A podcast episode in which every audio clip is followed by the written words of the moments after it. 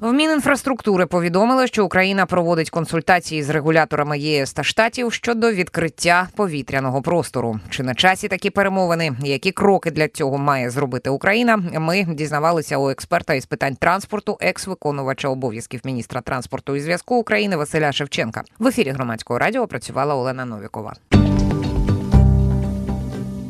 От я анонсувала коротенько нашим е, слухачам про що зараз будемо говорити. Е, про заяву Олександра Кубракова е, про те, що Україна подає заявки до європейських і американських безпекових регуляторів для того, щоб підтвердити план щодо відкриття повітряного простору. Тобто, з ці з цих його слів я роблю висновок, що якщо підтвердження, то сам план він вже є. От ми можемо припустити, як як він може а, а, виглядати, тому що ну терміни відкриття його а, не називає. Він а, каже надвисока складність питання гарантування безпеки, але план вже є. От яким би він, на вашу думку, міг би бути? І чи ну, актуально це зараз саме з огляду на питання гарантування безпеки? Ну, я думаю, що він називає план планом цю поточну роботу, тому що поточна робота, вона як здійснювалась, так і здійснюється, і, і відповідно все, що стосується утримання аеропортового господарства, воно має дуже ну, важливу роль, тому що е, якщо, не дай Боже, ми втратимо аеропорти, то це у вартісному виразі буде набагато більше, ніж їх підтримувати. А їх підтримувати, до речі, достатньо складно. Держава виділяє мало. Ну і відповідно це такий інструмент, що все-таки теоретично розглядається можливість для того, щоб е, для того, щоб отримати відповідні е, дозволи Е, ну, вірніше, там це більше буде стосуватися європейського регулятора ЄАСА, а американський це він вже так на перспективу, тому що о, сполучення з Сполученими Штатами це вже може бути другим етапом, якщо вже ну говорити про це. Хоча, чесно кажучи, говорити навіть про це. Е, можна тільки як про позитивну новину, тому ну ця новина час від часу повторюється позитивно. Це замголовий офісу повторював десь, е, здається, два тижні чи три тижні назад. що Підприємцям, ну верніше, інвесторам комфортно прилітати в Україну буде літаком і, і тому подібне. Але ну ці розмови ну, не зовсім корелюються із нинішнім станом е, України. Ну от е, я кожен раз дивуюся, пане Василю. Я кожен раз дивуюся з того, що ця тема спливає. Зрозуміло, що всім краще літати. Але коли е, чатують е, російські ракети в будь-який момент, ну я не знаю, от, е, чи як як можна убезпечити е, літаки. Оце це дуже велике питання. Я сподіваюся, що ну будуть якісь роз'яснення, тому що ну ми пам'ятаємо, що тут той самий Райнер був готовий е, літати з Києва. Дозвіл тільки дайте.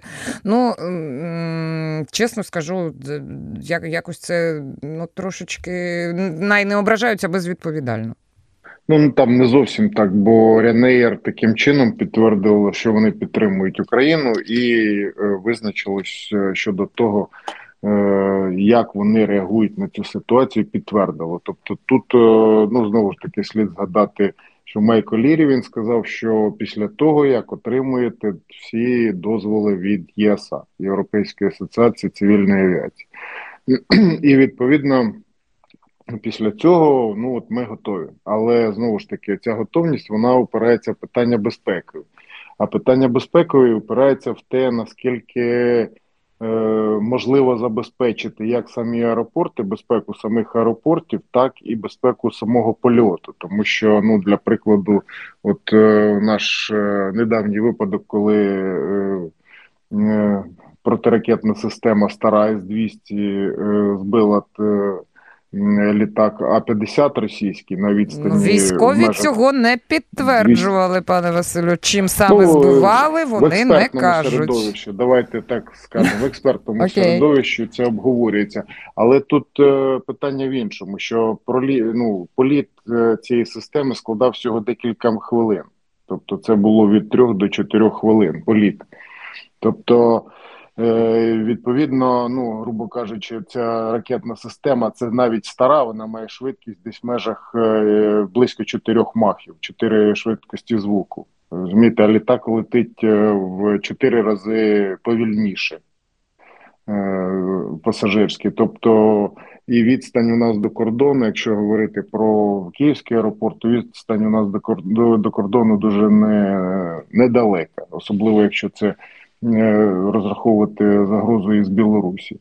Тому тут е, як дискусія, тому що це ж е, я сьогодні слухав також цю конференцію. Там ну багато позитивних були спроби. Я так розумію, що ну всі вони готувалися про хороше щось говорити. Ну і відповідно засуджувати все, все погане. Е, і е, тому вони малювали такі картинки майбутнього, що ми скоро, ось можливо, але без дат е, і без всіх визначень, і без ресурсного забезпечення, тому що навіть кошти на ці аеропорти, які для утримання яких ми закладаємо, люди складають здається, бачив десь в рік 52 мільйони євро. І ці кошти закладені в цю допомогу 50 мільярдів, яку нам Європейський Союз підтвердив. Тобто утримання їх навіть в нинішньому стані забезпечується. Е, також нашими партнерами на сьогоднішній день, і знову ж таки, е, ну мова це про два аеропорти, але я так розумію, що під цю подію для того, щоб це ну скажімо, ну розглядалося, був запрошений. Е, ну, можливо, не під цю подію, але можливо так склалося. Е, е, ну, керівник Європейського офісу Міжнародної асоціації аеропортової. І відповідно він також е, дав інтерв'ю. Він сказав, що він бачить, що це може бути до кінця 24-го року. Ну і відповідно е, це не наче, не наче ну, позиція така, тому що ну, він очолює асоціацію аеропортів. Асі. А пане Василю, якщо говорити е, ну не про київський, ну тим більше не про одеський або е, ближче е, до е, московитів е, аеропорти, якщо говорити про Ужгородський. Ну, про Ужгородський можна говорити, але там злітна посадкова смуга коротка для стандартних лайнерів. Е, Airbus і Boeing, навіть для стандартних бай е, коротка. Плюс там для того, щоб її продовжити, там здається, треба зносити е, житлові будинки. Плюс для того, щоб його запустити, там треба повну зробити реконструкцію, не виділення коштів, а перебудову повністю з забезпеченням світосигнального обладнання, обладнання, яке б дозволяло посадки вночі. Ну тобто, це ну, це дуже сама грубі гроші. Це дуже великі гроші, і там по великому рахунку, так щоб сказати, що це спростить. Е, сполучення, то мабуть ні, тому що ну простіше тоді нам користуватися аеропортом Кишинева, це це ближче. І там, до речі, Одеська військово-цивільна адміністрація там правда чомусь організовує е, такі е, постійні чартери для поїздок 4 години, гарантують 4 години, і ви в е, Кишиневі, і відповідно Е, швидке проходження кордону без зупинки. Ну от такі такі роз такі варіанти, як мінімум, є. Це набагато що... реалістичніше, тому що е, знаєте, пане Василю, от я уявляю, що московити робитимуть. Тому в їхній хворобливій уяві кожен літак або буде вести 100-500 хаймарсів.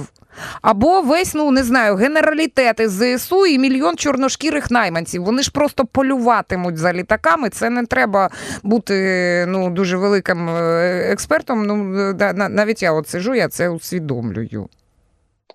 Ну і знову ж таки, тут ж, якщо є альтернативи, тому що е, на цей рік е, у нас же ж ми з вами обговорювали шляхи солідарності, розвиток європейської мережі ТНТ європейських шляхів, вони передбачають залізничне сполучення, ну в тому числі з Краковом. От у нас люди, ті, що їздять через Польщу, вони їздять до е, Перемишля, Шемишель, і потім на Краків це найближчий аеропорт. Е, ну, є можливість там, скажімо, цих прямих потягів на Варшаву, але там постійні проблеми з можливістю придбати ці квитки. Е, І по Кракову, до речі, якраз закладена перша перший маршрут, коли залізниця якраз може бути прокладена 435 е, європейська колія до Львова, і тоді там ну фактично це буде сполучення з, з Україною зі Львовом. А на другому етапі сполучення з Києвом, і точно так же сполучення з е, Румунія е, з Одеським регіоном для того, щоб спростити е, ну скажімо, пасажирські перевезення і ось цю комунікацію, тому що ну на сьогоднішній день я вважаю, що ризики достатньо достатньо високі. Тим більше ми не бачимо поки що підстав обговорювати, що нас наш ворог. Е, зменшує спроби е, захоплення України. Тобто загроза у нас е, існує, вона достатньо велика. Підтримка партнерів у нас залишається, але вона ну накладається на вибори, тому що вибори. Європейському Союзі і в Сполучених країнах в будь-яких демократичних країнах це ну найбільша подія, і тому вони до них готуються як завжди дуже дуже глибоко ретельно, щоб не образити нікого з виборців для того, щоб е, залишитись у владі чи там пройти у владу. Тому тут е, цей рік випробування. Я думаю, все таки нам варто сконцентруватися на питаннях.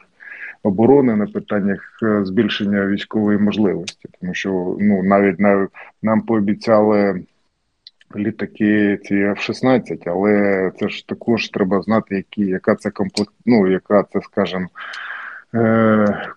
компону, компонування, яке це буде, які що... які боєприпаси до них поставлять, е, що ну, да, е, ну, ну, які цілі вони зможуть збивати, і з іншого ну, боку в нашому плані, вибачте, ми ж розглядаємо які як можливість забезпечення цих транспортних маршрутів. Так у нас на 100% у нас зараз не забезпечується перехоплення всіх цілей.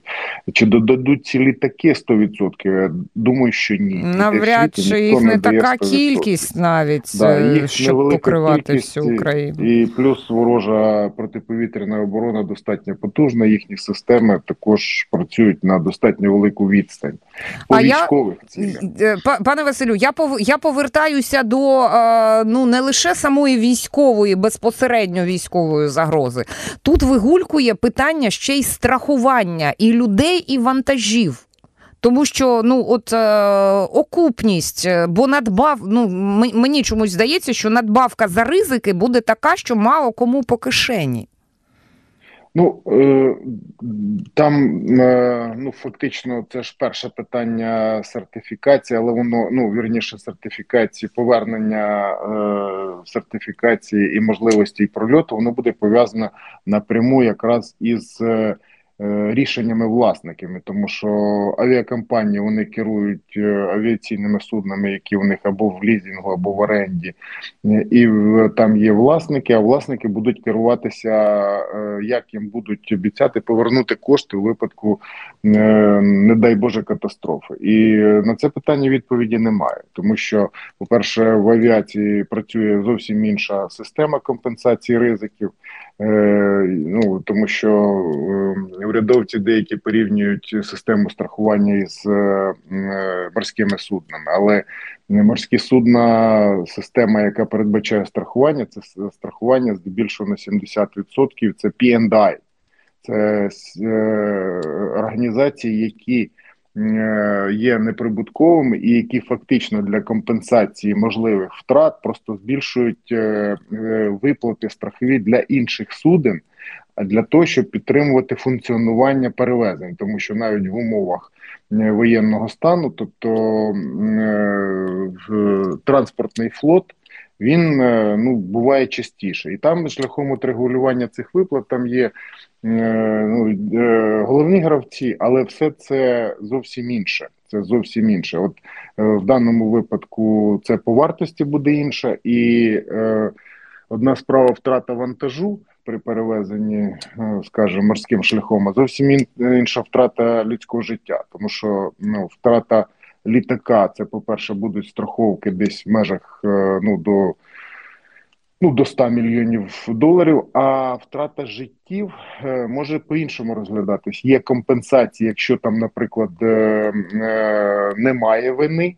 Ну, скажімо, авіакомпанії і чиєїсь вини, то тоді є виплати встановлені в одиницях Світового банку з коригуванням курсів. Але якщо це буде е, ризик, на який пішла держава, то ці е, ну позови можуть е, звертатися і до, до держави, і потім об'єм цих позовів взагалі дуже складно прогнозувати. Про виклики, які виникають на шляху відкриття повітряного простору України, ми поговорили з експертом із питань транспорту, екс-виконувачем обов'язків міністра транспорту і зв'язку України Василем Шевченком. В ефірі громадського радіо працювала Олена Новікова. Слухайте. Думайте.